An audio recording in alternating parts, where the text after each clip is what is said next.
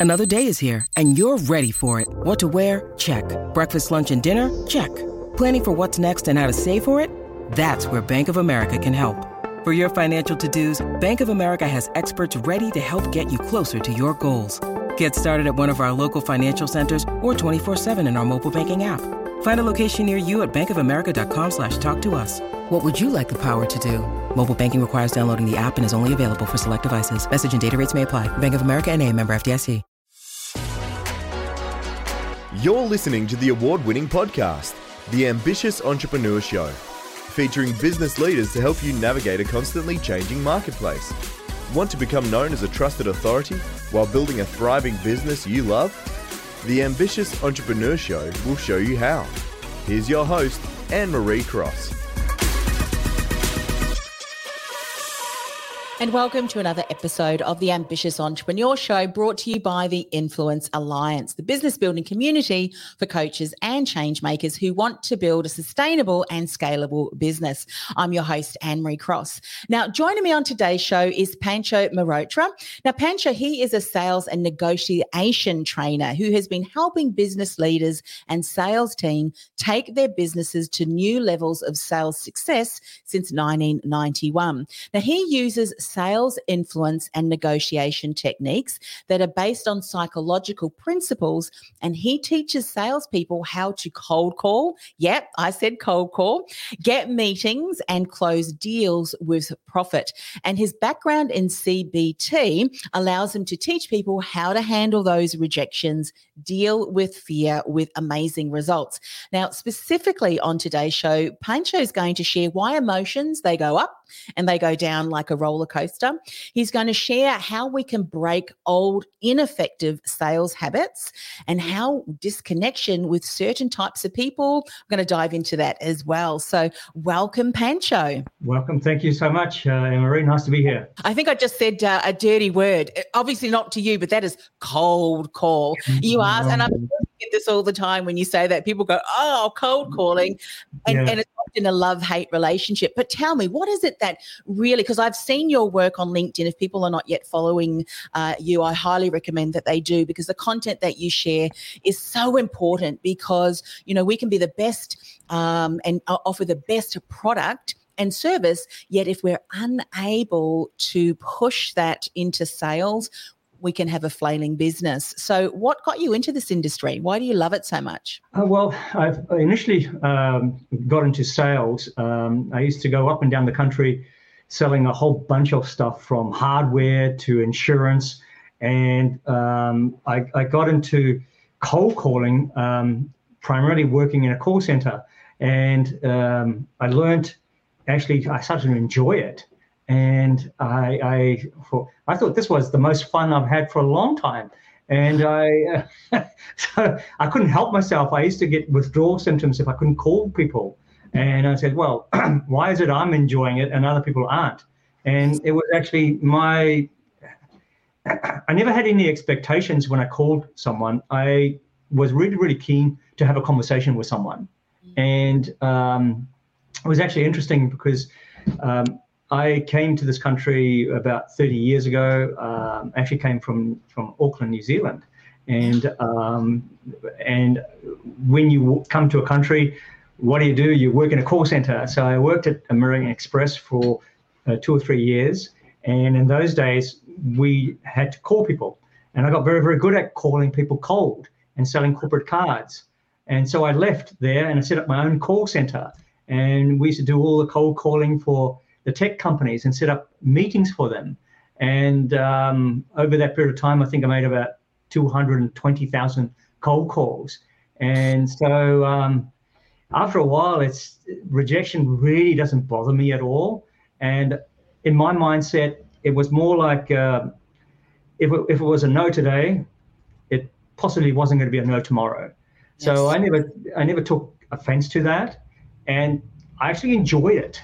I thought it was a lot of fun. And um, wow, you've got someone else here, Maker Schroeder, who says cold calling is still important as you connect with people on a different level uh, in her view. So, and it is true, isn't it? And I'm sure you've learned along the way that it really, and I love the way that you said it really is a conversation. And just yeah. like any conversation, you can approach how you approach that conversation is also going to impact and mindset. And I know that you you speak a lot about mindset too. I mean, you yeah. love it. It's almost like a game. It's almost like, you know, what what is this conversation going to turn out into?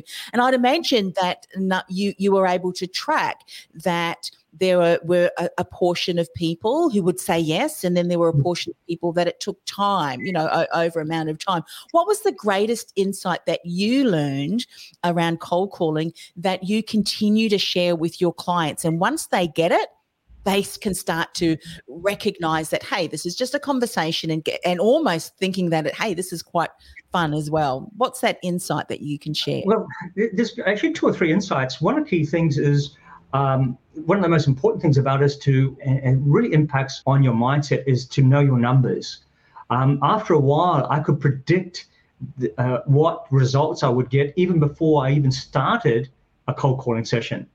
And so, um, for example, I have uh, a tracking system that allows me to know that if I'm ever doing it, if I make an average between 27 to 30 calls, I'm going to have on average around about five to seven conversations. I'm going to get three to four meetings and I'll get two deals. And it's so predictive over so many years that my statistics don't change. So that gives me a, a great deal of comfort within myself. And going, you know, every time I pick up someone and whether they say yes, it's a non interested, it's a wrong number, uh, incorrect for person, incorrect, whatever, I know that the numbers work in my favor all the time.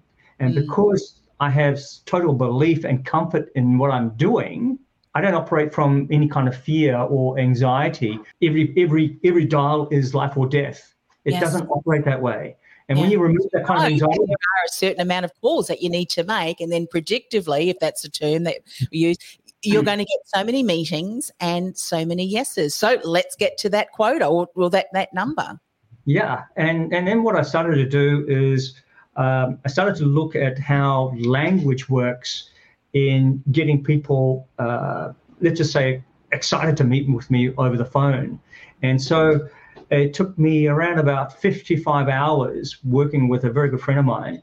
Um, and we developed a, um, a, a, script like a, a, a call track. And um, it boils down to nearly 25 to 30 seconds. And my, and my appointment ratio on that script is close to 80%. But it took 55 hours to develop. And yes.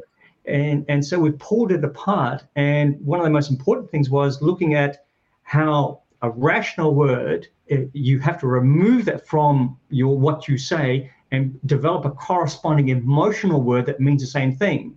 Mm. And the responses are just phenomenal when you know how to actually say it, the right kind of pauses, um, when you let a person process it, and how you gently lead them to saying, "Yeah, I want to meet with you." Mm. Um, and it's a very was one of those words where you change it more to the emotion?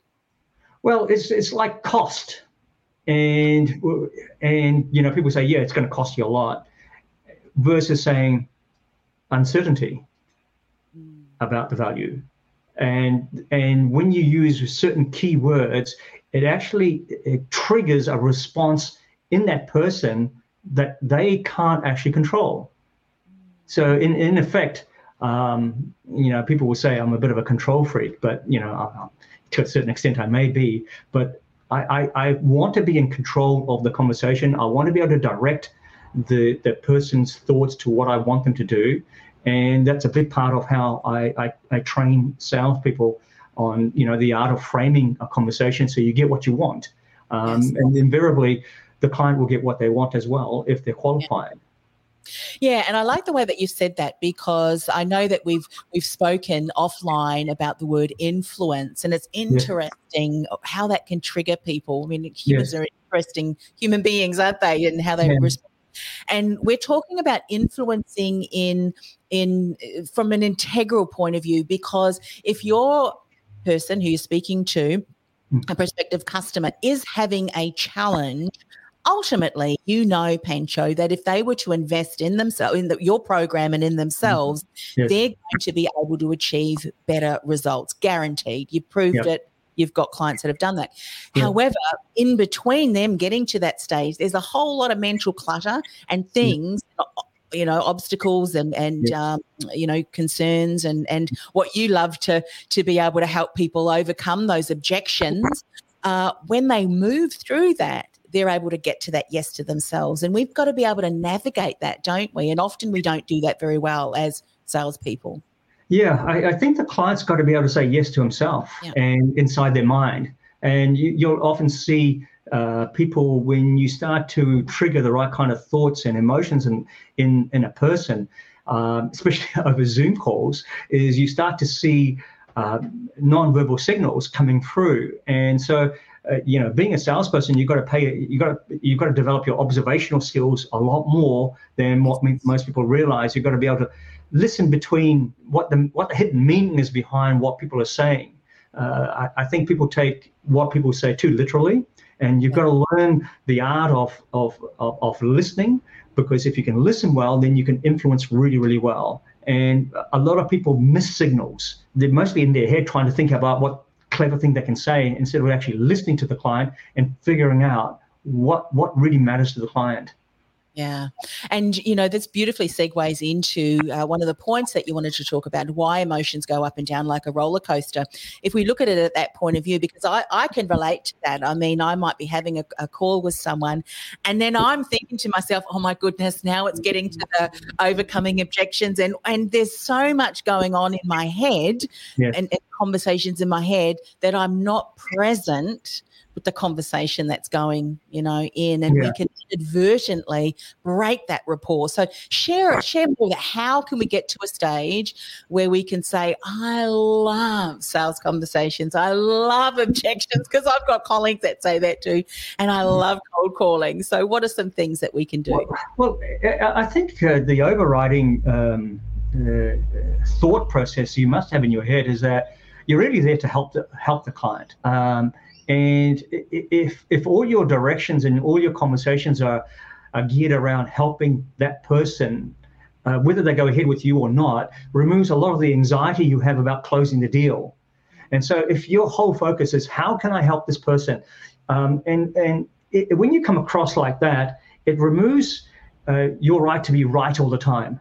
You're willing to engage in conversation. You're engaged in. Imagine you're having a talk with a friend instead of trying you, you, don't try and sell your friend on something.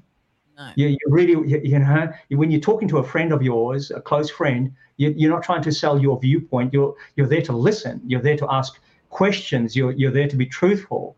And and you're not there to sugarcoat things either. And so I, I think it's really important to to have very honest conversations with people because it just minimizes a uh, going down a tangent and also being honest with with with a client if you if you can't help them then the best thing is to is to finish the call. And i think uh, I, I often find being truthful and honest is probably the most important thing. It's it's it just waste it minimizes the waste of time on on every person. And time is money as, as i say it as well I think that in, in itself is huge for some people because if you were to be there uh, listening to their conversation, you would probably recognize that the person to whom they're speaking with is just not ready. And what we often will do is we'll attract the not so ready people. And if we recognize, look, I could, could talk for 10 hours, this yes. person is just not ready, we need to yes. learn and say, well, we need to part, you know, next next. And so often we, and because we will bring that down to ourselves. Well, I'm just no good at sales. No one's interested in my product.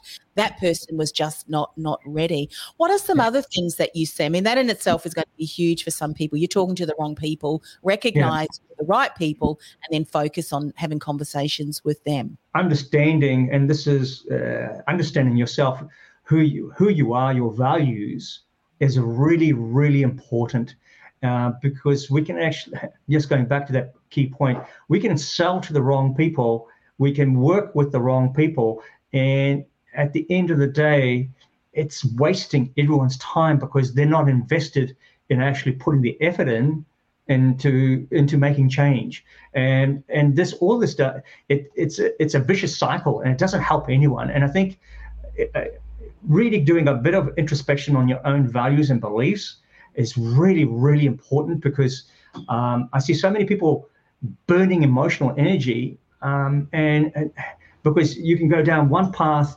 working with certain clients that suit what you do and going down another path and whereby you're just pushing it's resistance one you know you feel like you're pushing and they're pushing back against you. And so this emotional roller coaster happens because sometimes we just don't actually know ourselves enough to go this is what i stand for this is what i will not stand for having very very clear boundaries is really really important because when we don't have clear boundaries, our decision making is flawed.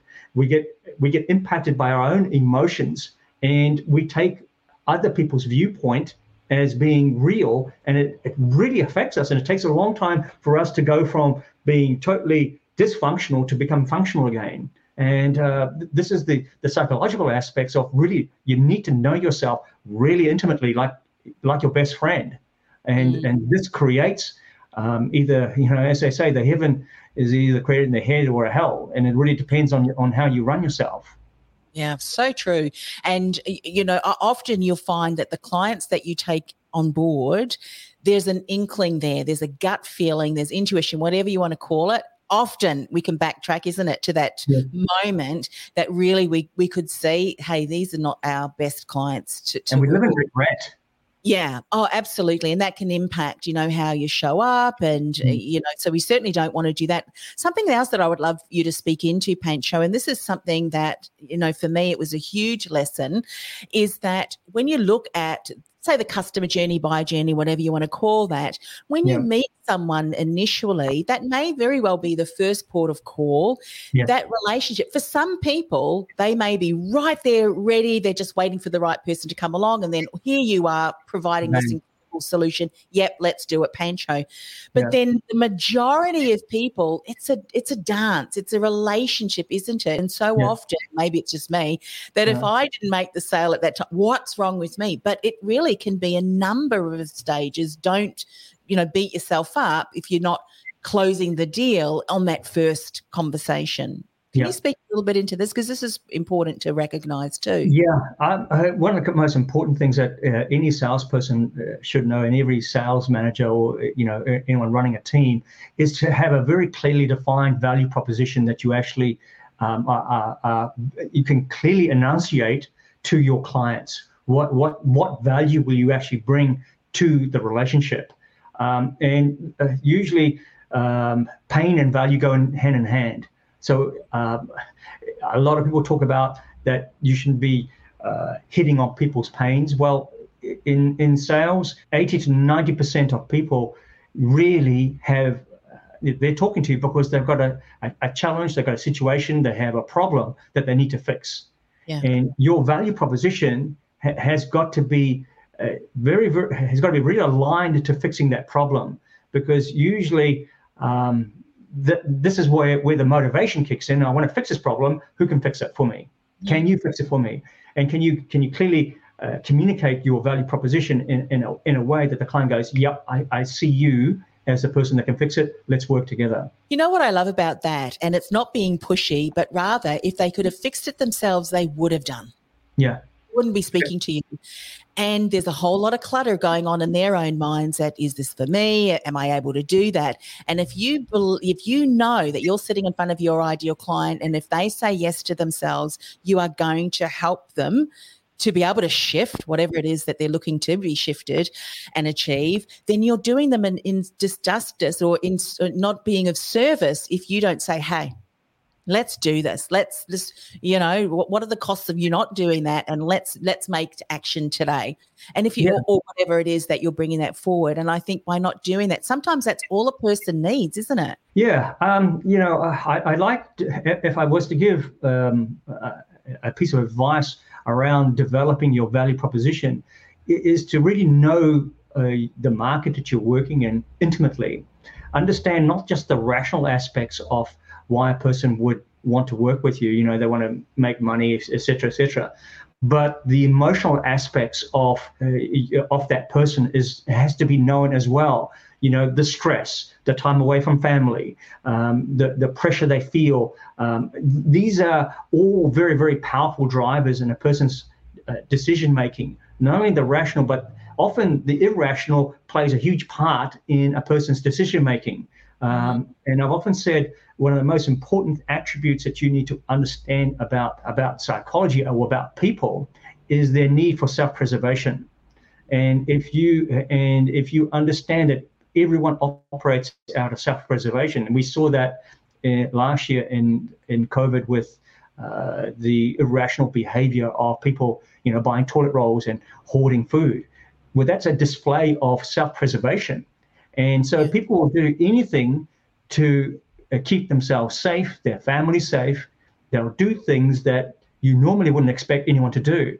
Now, if you understand that line of thinking and you think about every person that you that you are uh, going to call and you are developing like a psychological profile of that person and you start to understand their drivers uh, their fears their desires then you start to g- gain a, a, a, it's it's it's like um, it's like psych profiling of of of a person go okay how does this person work what am I going to say that is going to trigger the right response? What's going on in their life outside of work? What's going on in their work? How do they relate to their colleagues? Now, what you're doing is you're, you're, you're building a blueprint of this person's um, psychological profile. And that becomes a really, really important aspect when you when you're having a conversation because the conversation not just about business, but it's about life in general. Yeah, so true. And I would imagine, and I'm going to ask you some of the ineffective sales habits that you consistently see and that yeah. you help people break through. But I would imagine when you start to uh, gain information about that blueprint that helps you also too down the track when that person does say yes that you're hitting all of the right markers to support them in the best way through you know the and what they're really looking for. And for some people um, when you tap into that it's such an instant yes. It's like i wish i started this like months ago isn't it often? Yeah. people i wish i'd have met you months ago. It's these triggers and everyone has them and if you can, through very, very, um, what I call very clever questioning uh, processes that, that we teach our people, it's not the usual sales type of process. You you identify these little triggers uh, and that and they happen consistently with people. Uh, people are very consistent with their decision making if you know how. And one of the most important things about decision making is that 99% of most people base their decisions on past strategies. So that's yeah. one of the reasons why people don't change. They, they always make a decision based upon how they made a decision previously. And if you can understand these little markers, then you can actually, that's why it's so important as one of the most important things in sales is to be curious about people. And when, when you start becoming curious about people, you start asking people about their past. And if you and if you are structured enough, you'll ask specific questions about how they've actually made decisions and you'll start to actually get a code, uh, like like a operating manual yes. for how this person actually makes decisions, how they get motivated, and then you start to then you start to tick these little triggers, and suddenly they're going, yeah, yeah, how, how did you know? And they often say things like, gee, are you reading my mind? Um, and and um, it's just it, it's a it's a it's a it's a very easy way to actually make sales when you start to connect to people's past. You know, it's interesting you share that, and then I'm going to dive in and ask you about um, some ineffective sales habits, so we can yes recognize them before they happen and uh, hopefully break through them. But it's interesting you say that. It's so true because I remember years ago when I was uh, doing my NLP training, we were able to recognize that we have different systems that run, that we run with.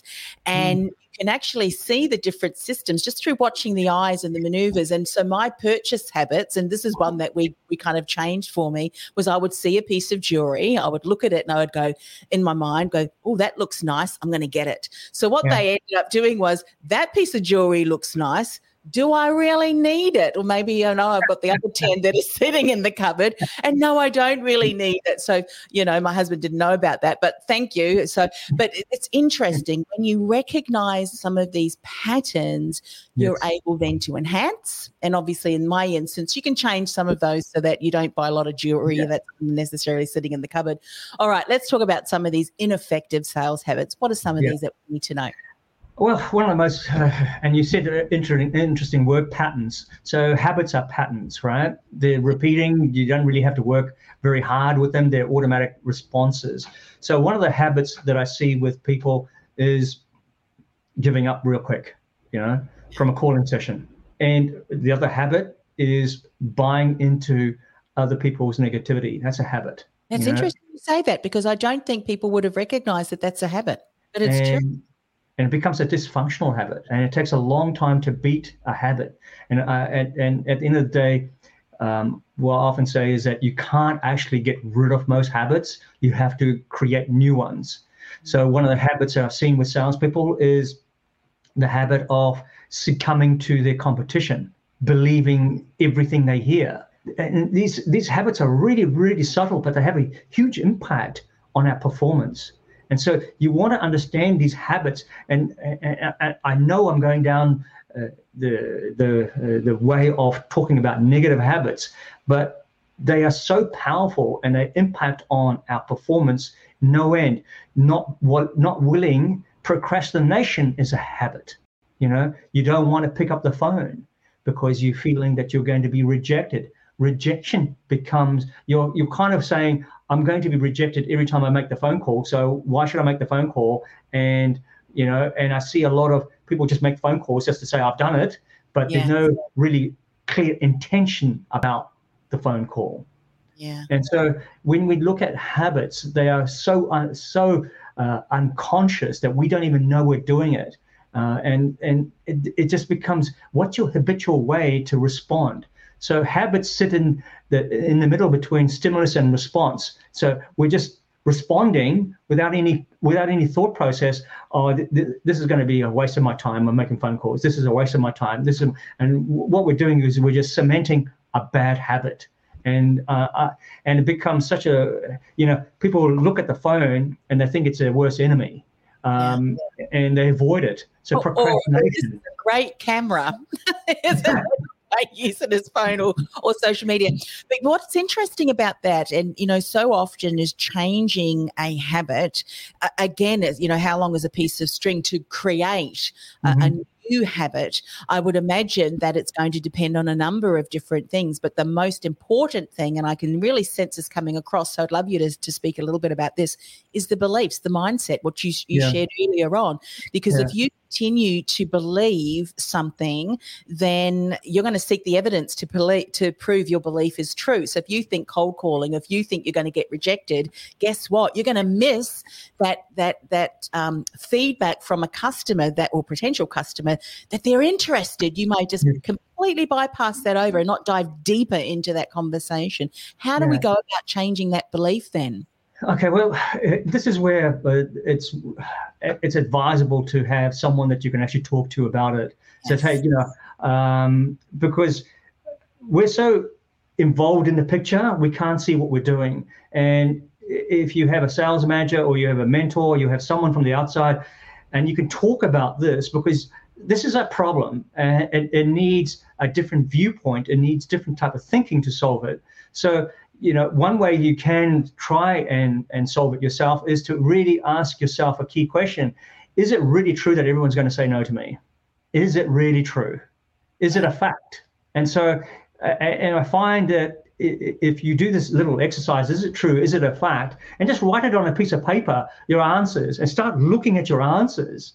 And, and then you'll start to see that mm, it's not actually a fact. You've actually made phone calls that you have had positive responses and you have moved forward with the deal. So it's not actually true. So you start to, you know, a, lot of CBT is about debating your thoughts. Yeah. And so uh, is the thought that you're actually thinking actually true? Yes. So, and we can catastrophize all these to, they become bigger than Ben Hur. You know, oh my God, oh my God. So mm a lot of CBT is about challenging your existing thought. So challenge your thought yourself. I mean, isn't sales all about challenging people's viewpoints? And until you have the confidence to challenge someone's viewpoint, you can't change your your own. What I love about what you've just said, and I think it's so important too, is to get a third party, someone such as yourself, um, to be able to look at kind of the steps that you're taking, the process, is because we're so close, we may not see that some of the things that we are doing are brilliant. So we mm. end up trying to change something, which we go, no, no, no, that that's okay. Actually, it's a couple of steps beforehand that yeah. we need change. And I'd imagine that when we look at, I mean, just the whole change in, in the way that we're looking at sales, it's having a conversation and seeing how can I be of service? How can I support yeah. this client? Mm. And if that person is saying no now, and I love that you said this earlier, and I'm going to bring this back into this conversation because this is going to challenge some of the beliefs as well, is that it's not yet the timing mm. is not right yet. Well, can I yeah. follow up with you in a couple of months? Let's get a date in the calendar. These are all little things that we can start to break the pattern of no one wants to purchase. Um, my product or service is no good. Can I also ask you this? And and eh, do you find that when it comes to the cold calling and everything that we've spoken about today, that both men and women struggle with this? Because I know when it talks about imposter syndrome, we women think that we own that space, but I'm quite surprised to hear that a lot of men mm. can also deal with imposter syndrome, but they just get over themselves and do it anyway. So that's something that we can learn. But do you find men and women struggle with this? Absolutely. It, it's it's it's not sort of one gender doesn't have it over the other gender and it, and so it's an evil equal playing space we don't own that space either no, no, one owns that space you know people all types of people own that space and you know uh, it, it this is probably I would say is the people who can get beyond this are the people that do amazing things uh, when uh, in their sales careers. They progress really, really well because this is overcoming one imagined fear that has is become real. And as I said, there's only there's only two types of fear: real fear, which is like a cricket ball coming at you at 100 miles an hour, or imagine fear, and so you have to be able to go, okay, and, and this is about uh, understanding what you can control, what you can't control. So, you know, give up trying to control everything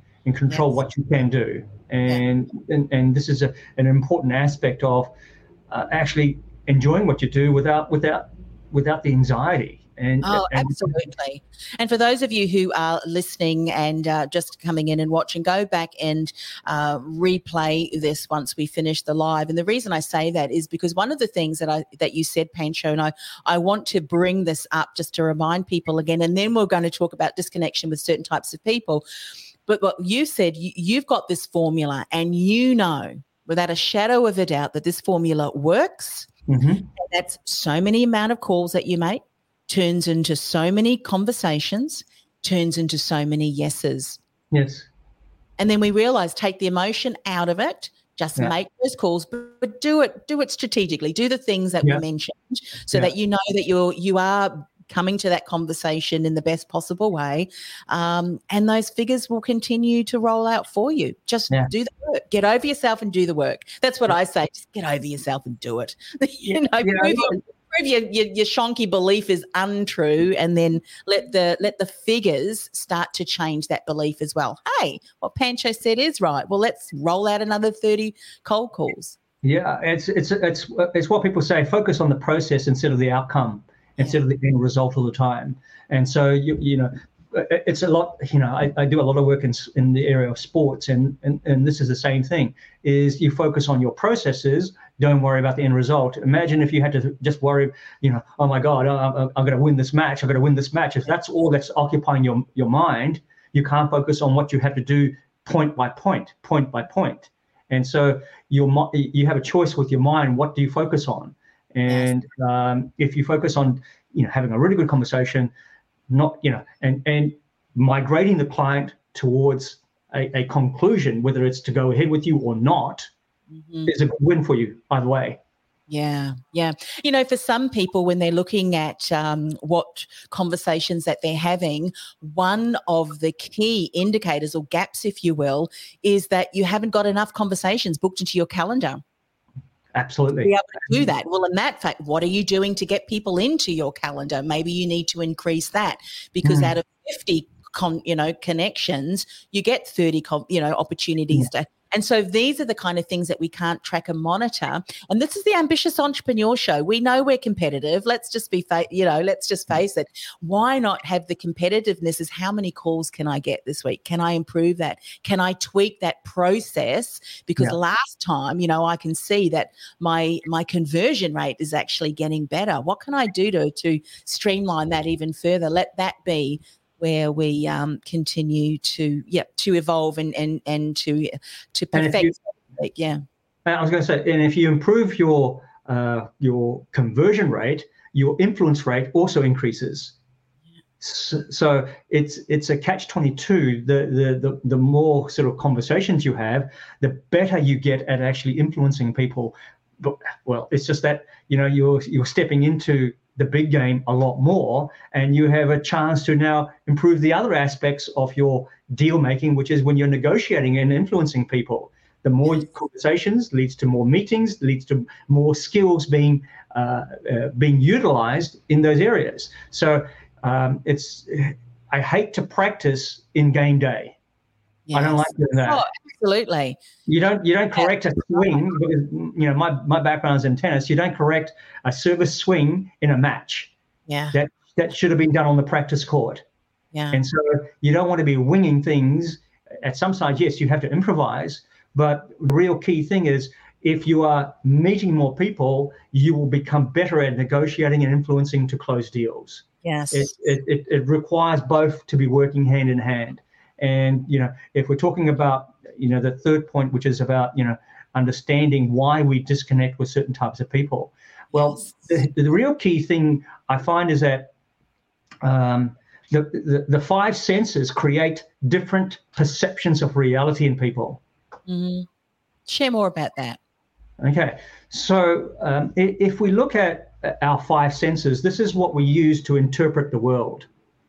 And and so uh, I won't go into too much detail, but if I am thinking, if I'm a very, very, say, uh, a person that likes a lot of logic, I'm listening for logical type of conversations. And that's how I make sense of the conversation I have between you and I. So I have to be able to speak in a and communicate and use my body language and use my presentation in a way that is matching and connecting on your level of thought process. Mm-hmm. So, how do I present my information in a way that connects to a person who is very much geared around making decisions logically? And maybe he they need to feel it as well. So, how do I do that? So, it's just like, for example, if if there's a car accident, the police will get multiple witnesses because everyone sees what happened differently. Yeah. And so you'll have different uh, witnesses looking at this and going, actually, you know, I saw this happen. And then uh, police have got to try and make uh, uh, some kind of sense out of all the information they've got.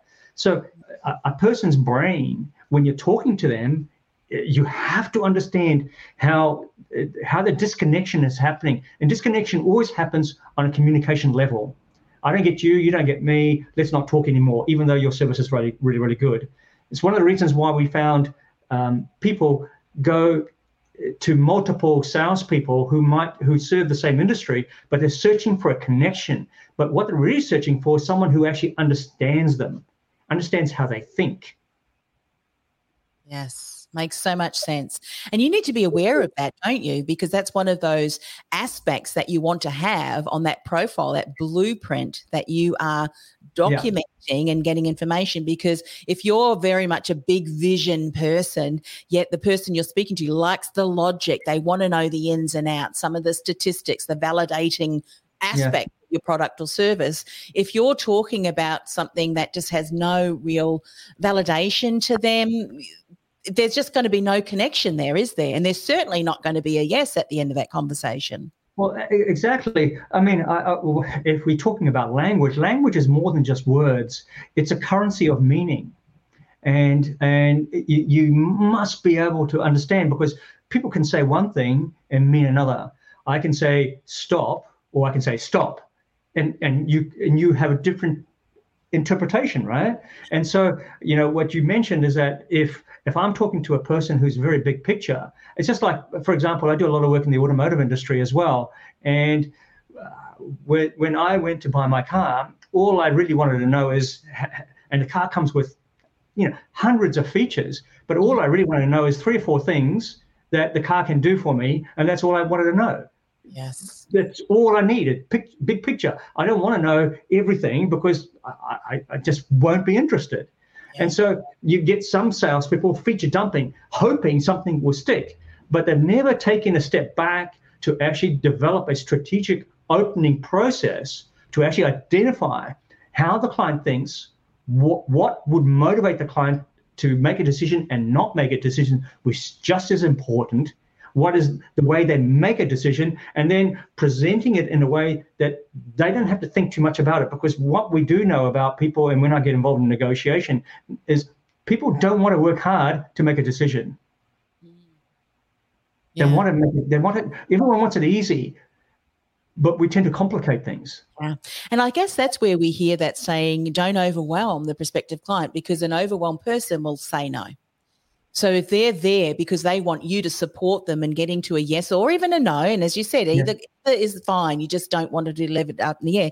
But if yeah. it's so overwhelming, because as consumers, if we feel so overwhelmed by a prospective supplier, we're going to say mm, no, because especially if one of the reasons why we're wanting support is because we feel overwhelmed. Yes. In, in ourselves. So, and, and that's and, and that's really uh, a very important thing to think about. And uh, one thing I will say is why we disconnect with people is that we're not actually reading the signals of a client very well. So, for example, um, I mean, what I do is I teach people how to read people and profile people. But one of the most important things is while people think it's really, really important to get yeses from a client, it's just as important to get no's from a client as well. Okay, and, and let me explain that a little bit further. When I'm talking to a client, I'm actually tr- uh, there's a lot more going on that I'm trying to um, uh, trying to understand from the client. I'm trying to understand when they say yes, do they really mean yes? Mm-hmm. When they say no, do they really mean no? because sometimes a no can mean a yes and sometimes a yes can mean a no. Oh my goodness. And that's where now is this yes a, a yes or is it really a no? Yeah. Well, uh, well, think about it this way. If, if i say to someone yeah this is this is something that uh, would, would make sense for you to go ahead and they go hmm. Oh yeah. Yeah. And then, then and then you go ah no. Okay. Yeah, that's so, right. so at the at the start of a of, of a of a meeting with a client I will very deliberately ask questions that gives me a, a, a, firm yes where yes means a yes. Then I will mm. also ask certain questions when, and this frightens a lot of salespeople, where I get no's and very defined no's. So I can tell the difference when I'm going through the whole uh, sales uh, process with a client when I'm getting uh, when I'm getting a yes, but it's sounding like a no. Yes and this is the this is the art of listening, but also deal making. So I get involved in a lot of um, uh, advising on, on on significant type of, of deals, and you really need to be able to listen to signals from people that are, uh, mean one thing, but a, but say another. It's like the headline and the sub headline have different meanings. Yeah, and so, makes so much sense.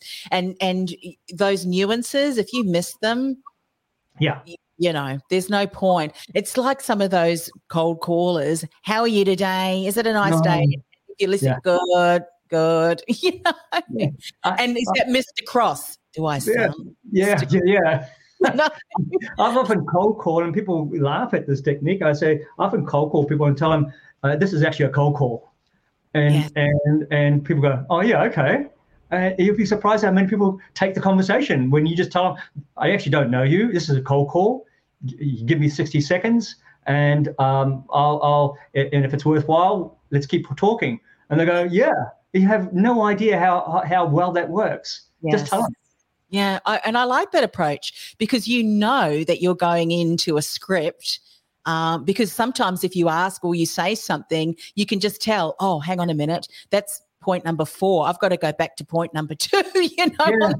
And it's just like oh and they haven't read because it's kind of like actually you know what i really did need my need my carpets cleaned yeah. um, or whatever it may be yeah. you know so, um, look, I know that we have just scratched the surface, Pancho, and this is an area I think in business that no matter what level that we're at, we can always improve, we can always develop. And as I know many entrepreneurs, you may be um, getting team in to be able to take over. You know, the last interview that I had, we are talking about, you know, going from um, entrepreneur to CEO and leading a team. And I know mm-hmm. that that's another area that you really support as well. Is are we surrounding ourselves with the right team and are we training them in the in the, the proper way? How can people find out more about you and uh, about the work you do? And Maker is just saying she's had a couple of comments there. Thank you uh, so much for being there. This is brilliant. Thank you. It certainly has today. We've been provided with so much value from Pancho. But Pancho, how can people connect with you? Oh, obviously, they can go to LinkedIn and connect with me there or on, on Instagram. Um, they can send an email uh, directly to me at you know at support at frontierp.com.au. Um, we've got uh, as as a thank you, we've got a couple of um, uh, tools that we provide a lot of salespeople we work with, which is a weekly focus worksheet, which really helps you to get focus on what you've got to do on a weekly basis. Uh, and it helps you to learn and, and grow every week with your goals. And I actually have a guide that um, I developed, which is on the seven psychological mistakes that salespeople make and how to fix them. Um, if they go to the website, they can get a free copy, and um, that will actually give you some insights into certain areas about how to change habits, um, certain areas around um, what you can do to actually change what you do on a weekly basis and address some key areas psychologically that if you started to work on them would have a profound impact on how successful you become in sales. And this is a constant thing. It's about continuous improvement. Um, nothing's ever nothing's ever st- done in stone. So they can send me an email, or uh, I think I've just been told you can send me an email at support at frontierp.com.au, and I'm giving away these free um, templates. They're quite valuable for people if they want to improve themselves. Yeah, absolutely. And I can certainly recommend to uh, people connect with you, Pancho, on LinkedIn because you regular, regularly share videos and other mm. uh, content that really mm. ha- ha- has us thinking. You know, I love those posts that really have you sit there think, hmm, I need to contemplate this for for a bit. And as we know, we're dealing with humans, and with humans, we bring a whole lot of complexities, and it depending on what day it is, and all of that kind of stuff. You know what's happening in our lives, and so when mm. we are able to really support ourselves and getting the right mindset and having the right tools in place, and just get into action in the right way, I know that uh, the results will will speak for themselves. So. Yeah. Um, I just yeah. want to mention one thing. Um, I actually run a session on the brain science of appointment setting, which looks at the mindset, but also it looks at particular types of ways how you can frame your scripts. And so it addresses this area, but also what you say.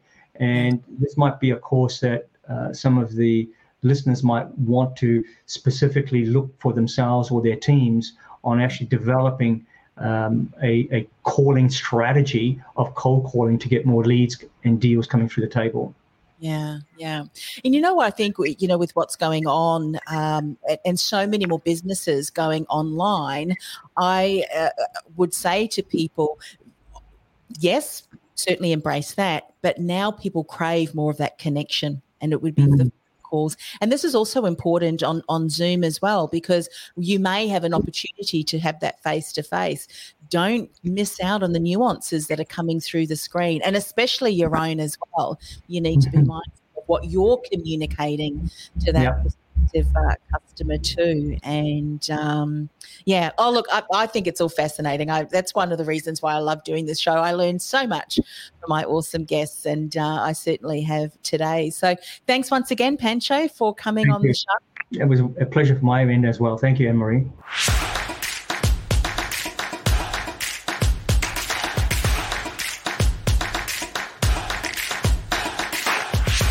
Now, before I go, just another stand out, be heard, and influence tip for the week. My question to you is Do you want to become known as a trusted authority in your industry? And if it is, then you've probably heard me say before that it's important to position yourself as a category of one so that you become the choice versus just a choice with your ideal client. And that is key. So, here are some things that I just want to share five things really briefly. These are the things that you should be doing to not only position position yourself as a trusted authority, but to be distinguishable, uncopyable, and irresistible to your ideal client.